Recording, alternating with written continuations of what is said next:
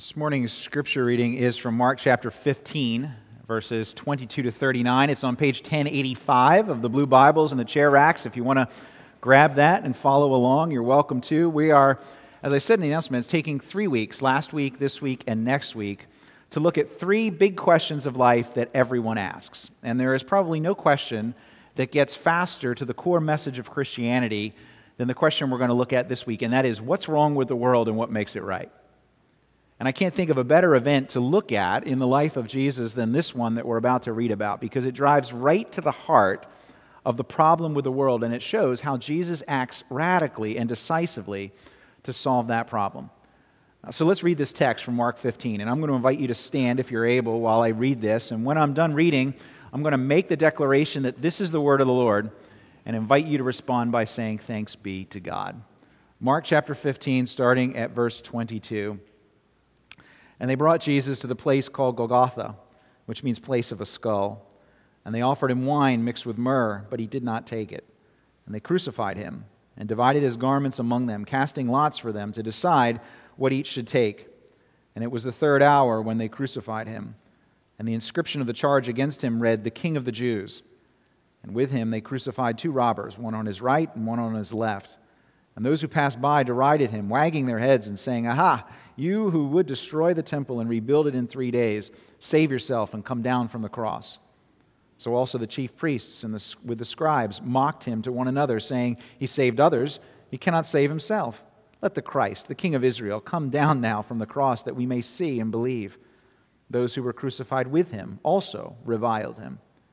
And when the sixth hour had come, there was darkness over the whole land until the ninth hour. And at the ninth hour, Jesus cried out with a loud voice, Eloi, Eloi, lama sabachthani, which means, My God, my God, why have you forsaken me? And some of the bystanders hearing it said, Behold, he is calling Elijah. And someone ran and filled a sponge with sour wine, put it on a reed, and gave it to him to drink, saying, Wait, let's see whether Elijah will come to take him down. And Jesus uttered a loud cry and breathed his last. And the curtain of the temple was torn in two from top to bottom. And when the centurion who stood facing him saw that in this way he breathed his last, he said, Truly, this man was the Son of God. This is the word of the Lord. Please be seated. Now, you may know this from personal experience, but one of the most difficult health situations that a person can be in is when you're really sick and you don't know why right? When you're uncertain about the cause of certain symptoms you're experiencing. Now, you know the symptoms are real. No doctor is denying that the symptoms are real, and yet they run test after test, and everything is inconclusive. You're just referred from one specialist to another specialist, and you desperately want answers, but you get no answers. And all the while, you still feel terrible. Now, what I'd like to suggest is that the human race is a bit like that kind of patient. We know we're sick, can't deny the symptoms, but we're just running around trying to diagnose the cause, and we just keep bouncing from different doctor to different doctor.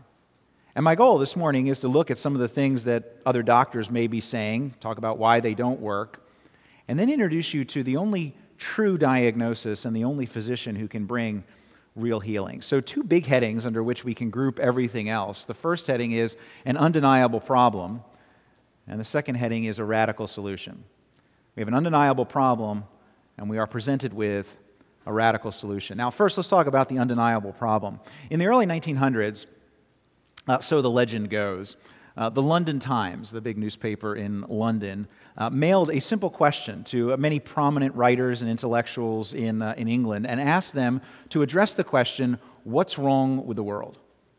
And of course, the answers they got back probably varied. But let's think about it. What are some of the things that people might say today? What's wrong with the world? What's our core problem? Well, we, some might say it's a, it's a lack of education. Others would say it's, it's poor political leadership. Uh, others would say it's, it's failed morality. Others would say it's, it's unjust social structures that need to be connected. And no one can deny that all those things exist. The real question is, is there, are they what's at the root wrong with the world? Are they the root cause of what's happening? Or are they just more evidence that it is, in fact, wrong? Now, let's just pick one of those things, for example. We could kind of go through all of them in, one, at a, one at a time, but let's just pick one of those things that the, the world sometimes puts its finger on and say, this is what's wrong. If we could do this, then everything else would be solved, right? For example, a lack of education. Ignorance, people say, a lack of knowledge, right? Is that what's at core wrong with the, the world, the root of all of our problems? Well, if that's true, then the solution to that would just be education, right? If your problem is a lack of education, then your solution is just we need more education. But is that true? Take, for example, one of the major problems of, uh, of, of, things like um, uh, the abuse of alcohol, the abuse of drugs. And now, let me be clear it's very important to educate people about the negative effects of abusing alcohol, abusing drugs. But interestingly, very few people who are using destructive substances like this in an abusive way actually argue that what they're doing is good for them. They don't mount that argument. Right? For, most of, for most people, knowledge is not the problem. Uh, you know, Robert Downey Jr., the actor Robert Downey Jr., Iron Man, more famous in recent years. Well, he's toned down um, his wild lifestyle a bit from the, the, 1990s, but back in 1999, he was standing before a judge uh, in what was just one of several drug related arrests that he was facing, and he described his desire to use drugs like this. This is what he said. He said, Your Honor, it's like I have a loaded gun in my mouth and my fingers on the trigger, but I'm beginning to like the taste of the gunmetal. That's a really scary image. You hear what he's saying? I have a loaded gun in my mouth, my fingers on the trigger, but I'm beginning to actually like the taste of it. That's a really scary image because for him, it's not an issue of knowledge. In the midst of his drug use, he knew, figuratively speaking, that he was putting a loaded gun in his mouth. He knew that it was deadly. He knew that what he was doing could kill him, and yet he couldn't take it out. Why? Because he didn't know that his drug use was like a loaded gun? No, he knew. Because he didn't know that a loaded gun can kill you? No, he knew that too. He couldn't take it out because he was beginning to like the taste of what he was doing. In other words, in the midst of addiction, you don't become ignorant to the destruction that you're doing, in the midst of your addiction, your inner desire, something on the inside of you, is working against that knowledge. So much that you actually begin to enjoy the taste of what is killing you. Now, ignorance is a problem, but it is not the ultimate problem. It's not the root problem. So, education, therefore, can't be the ultimate solution. We have to go back then to that London Times question that they asked the British intellectuals right? What is wrong with the world? Now, it may, just like the question may be fictional, it's, it's kind of hard to pin down, but the answer, this, to add to the legend, one of the recipients who supposedly got this question was the British intellectual and philosopher uh, G.K. Chesterton. And supposedly, Chesterton responded to this question with a very short note back to the London Times. He wrote, Dear Sir, regarding your question, what is wrong with the world? I am. Sincerely yours, G.K. Chesterton. Now, that may be a cute little quip, but Chesterton is actually onto something. If you want to get to the answer that everyone is looking for, you don't need to look to the outside, you actually need to look to the inside of yourself. Now, this is what others have observed as well. 40 years ago, in 1983, on the TV news program 60 Minutes, still running. Anybody still watch 60 Minutes? Mike Wallace, who was the anchor in 1983, uh, was doing a story on Adolf Eichmann, uh, the evil Nazi mastermind behind the, the Holocaust, the plot to kill millions of Jews in the late 1930s and early 1940s. Now, Eichmann had been a fugitive for a number of years. He was eventually captured and he was put on trial in the early 1960s. And in this 60 Minutes segment in 1983, Mike Wallace did an interview uh, with Yehiel Denor. Yehiel Denor was a concentration camp survivor who had testified at Eichmann's trial in 1961. And Denor had become somewhat well known because when Denor, during the trial, walked into the courtroom, and this is caught on film at the time, he began to cry uncontrollably as he saw Eichmann and he collapsed to the floor. Now, why did he do that? And this is what Wallace wanted to, to know. He wanted to understand. Was, Denor, was he overcome with fear as he saw this man? Right? By hatred? By, by terrible memories of the experience that flooded back as he, as he saw Eichmann? No, that wasn't it. Denor told Mike Wallace, this is what he said. He said, I was afraid about myself. He said, I saw that I am capable of doing this. I am exactly like him. Isn't that interesting? Denor broke down and collapsed when he saw Adolf Eichmann at his 1961 trial because this once powerful Eichmann was no longer costuming as some powerful deity with the, the power of life and death. He was just simply dressed as an ordinary man. He just looked like an ordinary person, and that scared Yehiel Denor. Right? Mike Wallace closed the segment and ended the segment by saying, Eichmann perhaps is in all of us. The Nobel Prize winning author Alexander Solzhenitsyn puts it like this. He said the same thing. The line separating good and evil passes not through states, nor between classes, nor between political parties either, but rather the line between good and evil passes right through the center of every human heart. Now, I've been making the case from the observations of others in the world around us because I want you to see that the problem really is undeniable. But what G.K. Chesterton or Robert Downey Jr. or Yehiel Denor or Alexander Solzhenitsyn, what they're all saying is only exactly what the Bible has said all along. This is exactly what we find in the Bible. The prophet Jeremiah, hundreds of years before Jesus, thousands of years before any of these 20th century intellectuals noticed the same thing. Jesus, uh, Jeremiah said the same thing. He said that the human heart is deceitful above all things and desperately sick. And if you look at the teachings of Jesus himself, you see how he really expands on this idea, right? We're using the Gospel of Mark these three weeks to learn about how Christianity answers the big questions of life. Well, in Mark chapter 7, and you can turn there if you'd like, in Mark chapter 7, verses 20 to 23, Jesus enters into this heated debate the issue in chapter 7 of Mark's gospel is this they're talking about, they're arguing about the religious teachers of the day. What makes someone unclean? What makes them unacceptable in God's sight? And the, the, the, Jewish religious leaders, they were called Pharisees, very well educated men in the Jewish law. They're blaming the external stuff, the stuff on the outside. It's the, it's the world around us that comes into us and pollutes us. You're unacceptable because of what you eat, because of what you touch, because of where you go. In other words, what's wrong with us is coming from the, the outside. But then Jesus comes along and says that the problem is no, no, no, it's much more personal.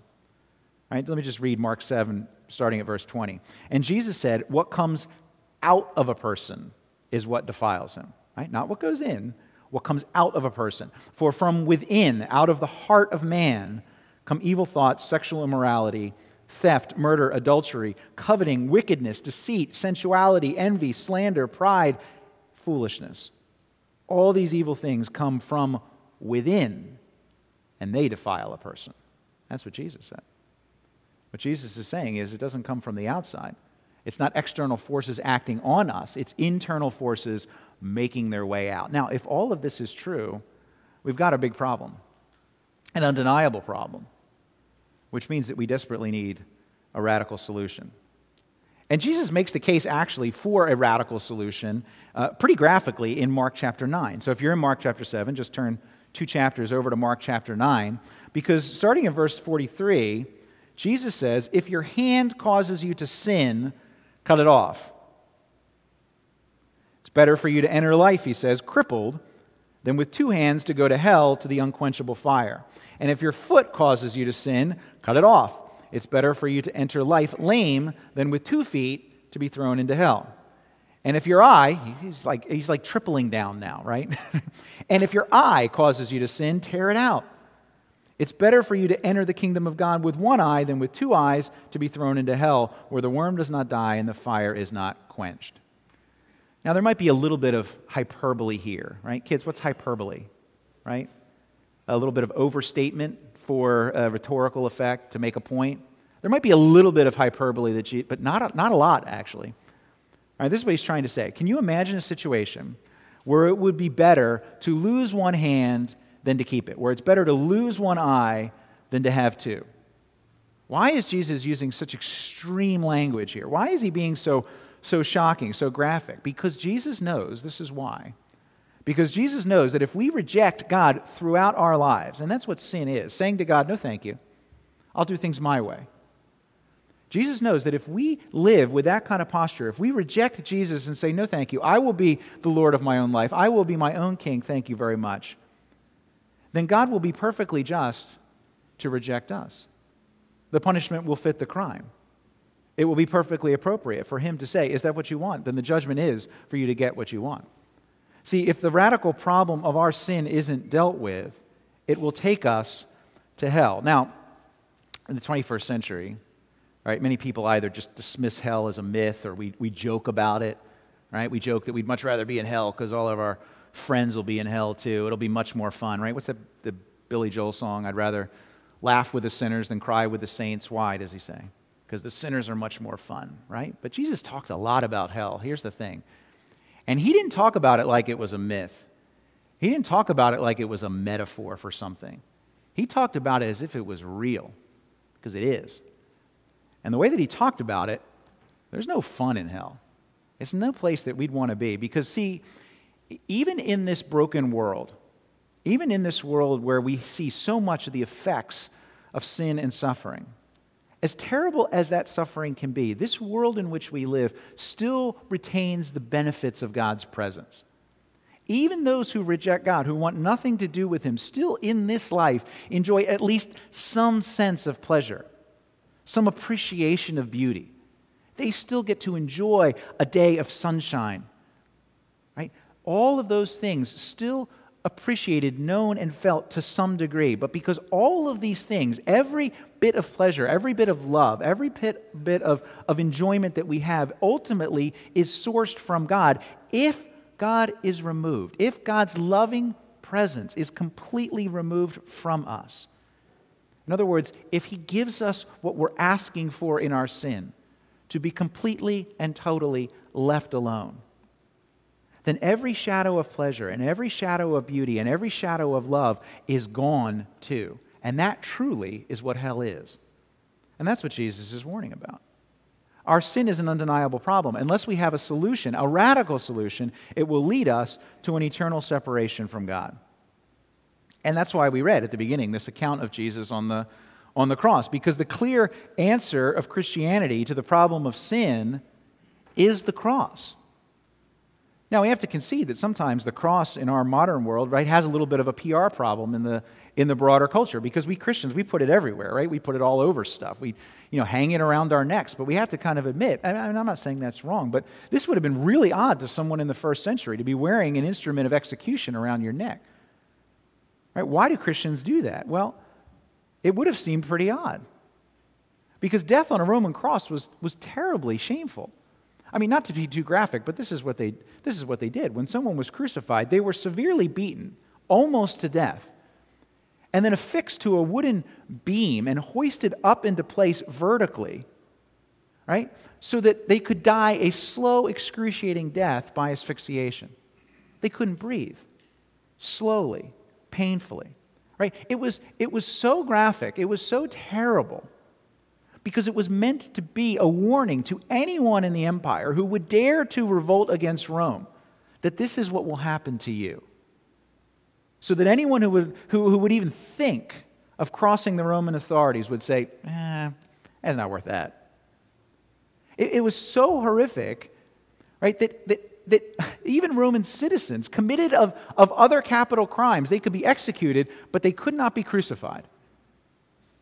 And yet, Christians make so much of the cross because if our problem is sin, then the cross is our only solution. All right, let's go back to the scripture reading from Mark 15. If you don't still have it in front of you, you can turn back there. Mark 15. This is Mark's account of Jesus' death on the cross. And so let's ask a question How does any of this fix our problem? How does the cross fix the problem of our rebellion against God? Well, I want you to look at verse 33 first. Right, verse 33 says, And when the sixth hour had come, there was darkness over the whole land until the ninth hour. Now, if you're moving too quickly, you might miss some of this. So we got to slow down and talk about it. Right? You've got darkness from 12 o'clock until 3 p.m. That's three hours of darkness. Now, it couldn't have been an eclipse. Solar eclipses, they last only about six minutes or so. This darkness lasted three hours. Clearly, something supernatural is going on here.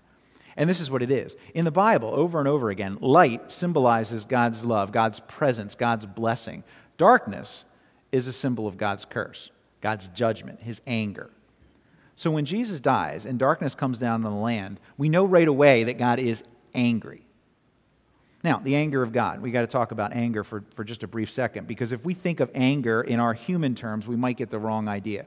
Because oftentimes we experience anger kind of as an uncontrolled, quick temper, right, unreasonable reaction to something, we maybe sometimes think like that because we see that in ourselves or because we've experienced that from someone else, a parent or someone else in authority. But God's, God's anger is not like that. God's anger is never a fly off the handle kind of a quick temper. God's anger is, here's, listen to this, it is his settled, controlled hostility to everything that is wrong. Right? God's never out of control, and he's always just and right. But his anger is his settled, controlled hostility toward all that is wrong. And a God who cares about injustice, about suffering, about pain, is right to be angry about sin if sin is the root cause of all those things, and he would be right to punish it. Think about this for a second, right? Why is God right to be angry about sin? Well, if God is in fact perfect, then what that means is that he is a God of he's a God of perfection, he's a God of holiness, of purity. And it would be right for him to hate anything that is evil. And if he hates evil, then he grieves over, he is pained by, he gets angry at our sinful, selfish hearts and what they have done to this world. You see? His anger about sin should, to some degree, actually encourage us because it should matter to us that it matters to God. In other words, when God sees injustice in the world, when he sees suffering, when he sees children who are abused, when he sees the poor being oppressed, when he sees disease and death attack us, God sees it. And you know what? It makes him angry. And if you're honest, you want it to. Right? If God were just indifferent to evil, if he looked at these kinds of things from his big cosmic rocking chair and just kind of said, eh, you would think a God like that is neither just nor good. No, he gets angry. Now, what I want you to see that, though, is, is while we need God to be angry, we need Him to be just, we need Him to be, uh, to, to, be, to be holy in the way that He thinks about sin. On the other hand, we have a dilemma. Here's, here's the dilemma, right? Because if we need God to be angry at what's wrong with the world, but we are ultimately what's wrong with the world, then we have a problem. And that, of course, brings us back to, to Jesus. Because in the death of Jesus, we see that God gets angry, but we see that Jesus is taking that anger upon himself. That's what the darkness is about. That's when, when, what we see when we read that Jesus cries out, My God, my God, why have you forsaken me?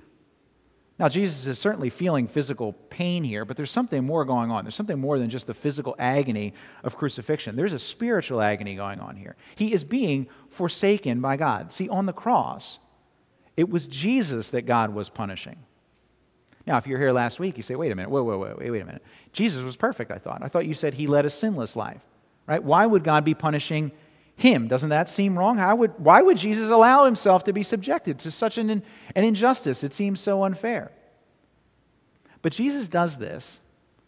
He allows himself to be subjected to the anger of God, not because there is a problem with him, but so that he can fix the problem with us right? Do you know what was happening on the cross? This is what was happening on the cross. I'd like you to pretend for a moment, if there's any doubt kind of in your mind as to whether or not you fall into the category of a, of a sinner or not, I want you to do this little mental exercise, right? You know, you've, you've heard about like these, you know, high profile intelligence leaks and things that are top secret kind of find their way out onto the, the internet. I want you to imagine for a second that, the, that a record of your entire life was leaked on the internet. And I'm talking about everything Everything you did, everything you've ever said, every thought you've ever thought. It's out there. It's out there online. Now, you might think that there's a couple of good things here and there that are pretty good that you wouldn't mind other people seeing, but there are a lot of things, if you're honest about that question, that are not so great. Things that you would not like the entire world to see, let alone, if you really think about it, the perfect God of the entire universe. Now, as a result, then, this online database that is now out there for everyone to see, it actually becomes the evidence against us. It is what condemns us. It's, our, it's the proof of our guilt, right? This is the record of our debt, and it separates us from God. Now, this is what's happening on the, on the cross. What happens on the cross is that Jesus bears the consequence of our record, the record that condemns us as guilty. He, on the cross, is taking the consequences of that record upon himself. As Jesus is hanging on the cross, he's effectively saying, Give that record to me. Right? Transfer all that data and put it under Jesus. When you look up Jesus online, put all that stuff, put it under, put it under me. You see what he did? He copied our online database and he put it under his name. That's why Jesus cried out, My God, my God, why have you forsaken me as he hung on the cross? It wasn't because his sin made him feel separated from God, because the Bible tells us that he didn't have any. No, it was our sin that separated him from God. In those agonizing moments, Jesus was taking upon himself the consequences that our sin and everything that our condemning record deserves. Now, there's one more piece of it. Right, look at verses 37 and 38. And Jesus uttered a loud cry and breathed his last, and the curtain of the temple was torn in two from top to bottom. Now, we talked about this a few months ago on Good Friday, but, but does this seem, this little detail, doesn't this seem a little bit odd to kind of insert it at this point, unless you know what it's talking about? See, in the temple, there was a 30 foot high curtain. And Mark is telling us that when Jesus died, this curtain was torn in two from top to bottom. Now, the purpose of the curtain in the temple was to divide the people from the place, the holy place. They called it the most holy place, the Holy of Holies, where the presence of God resided in a special, concentrated way. And the curtain was kind of like a big giant caution, do not enter sign. Right? It said loudly and clearly that it is impossible for sinful people like me, like you, to just casually walk into the presence of God. It was a curtain of protection from the holiness and the judgment of God against our rebellion and our sin. But when Jesus died on the cross, God ripped the curtain into from top to bottom. It's as if God were saying, Come on in. And that's possible because it isn't simply on the cross that our record is going to Jesus' name. Right? No, on the cross, the other thing that happens is that Jesus' record becomes ours. In other words, if you now do a Google search online, what will come up under your name is all of the perfect love, all of the perfect kindness, all of the perfect obedience of the life of Jesus. His perfect righteousness transferred to you. His record is now our record. And so when God looks at us, we're accepted because he doesn't see our rebellious record, he sees Jesus' perfect record. So we now have free access into the presence of God. That's what happened on the cross. Jesus was dying as our substitute. He was being punished for our sin. He was giving us his perfection so that we can be rescued. That's why the cross is the defining symbol of Christianity. And that is how the problem of sin is solved. Now, the question for us then becomes how do you react to that? And we see a number of different reactions in this text. We don't have time to go through them all, but there is one reaction that's different. Mark records it for us in verse 39. It's the Roman centurion. Now, just to state the obvious, you don't get to be a Roman centurion, particularly on a task like this, if this was his duty assignment, without having seen a lot of people die. And yet, in verse 39, it's obvious that this centurion has never seen a man die like this. This is what Mark says, how he describes it. He says, When the centurion who stood facing Jesus saw that in this way Jesus breathed his last, the centurion said, Truly, this man was the Son of God. Now, here's this guy, this centurion, who didn't come to work that day, and it was, it was just work. This is a job. Okay, who's on the list today? Uh, he didn't come to work that day like for some sort of show. He just came because it was his job. But he was absolutely stunned at what he found. He would have expected people to be dying that day. That was his job. But he said, I've never seen someone die like this. Truly, this man was the Son of God. Now, let this sink in and, and ask yourself is a sacrifice like this something of which I'm worthy? And the answer, of course, is no. Am I willing then to make that confession on the basis of what I see and be absolutely amazed at what Jesus has done for us? The sacrifice on our behalf that we did not deserve.